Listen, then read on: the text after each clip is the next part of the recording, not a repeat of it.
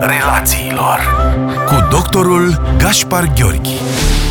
Bun găsit tuturor! În psihologia relațiilor există ceea ce specialiștii numesc teoria traumei. Psihologii sunt convinși că trauma nu este experiența negativă în sine. Trauma reprezintă efectul pe care trădarea, respingerea, abandonul, violența, umilința și alte experiențe similare îl au asupra corpului nostru psihic și emoțional. Așa cum o căsătură poate avea ca efect crăparea pielii și mai apoi cicatrizarea rănii, la fel se întâmplă și cu accidentele psihologice, doar că acestea nu vor afecta corpul biologic sau cel puțin nu de la început, formând însă poșghițe sufletești. Mecanismul de apărare este același. Rana se va acoperi cu o scoarță groasă, cu funcție de protecție, însă coașa va bloca și capacitatea de a mai simți ceva. Această scoarță psihologică protectoare face bine și rău în același timp. Este dură, aspră, inflexibilă și lipsită de senzații. O poți înțepa și lovi, dar nu receptează durerea. Acesta este fenomenul transformator ce se petrece în interiorul nostru atunci când avem parte de prea mult stres negativ. Ne protejează de alte posibile accidente emoționale, dar ne și împiedică să mai simțim simțim ori să auzim vocea din interior. Ne deconectează mai întâi de propriile senzații și trăiri până când pierdem legătura cu noi înșine, apoi cu toți ceilalți. Așa cum spuneam, trauma nu este echivalentul situațiilor negative, amenințătoare, primejdioase prin care am trecut. Acestea sunt doar evenimente care induc trauma.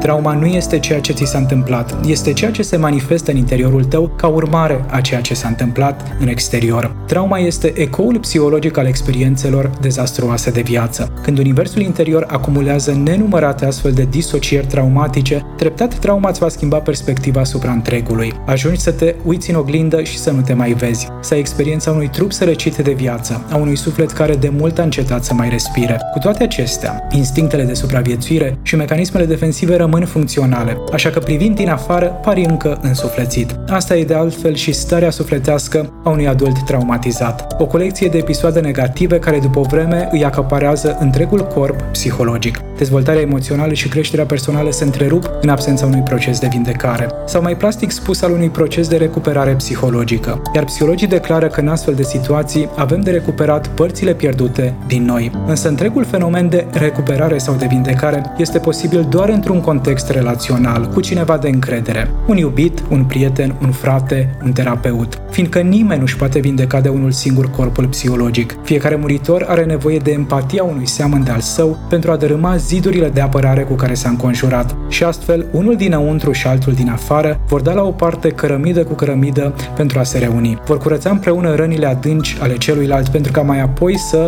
poată răzbate până la suprafață energia vindecătoare. Atât pentru astăzi. Până data viitoare să avem grijă de sufletele noastre și de ale celor dragi nouă. Pe curând! Psihologia relațiilor cu doctorul Gaspar Gheorghi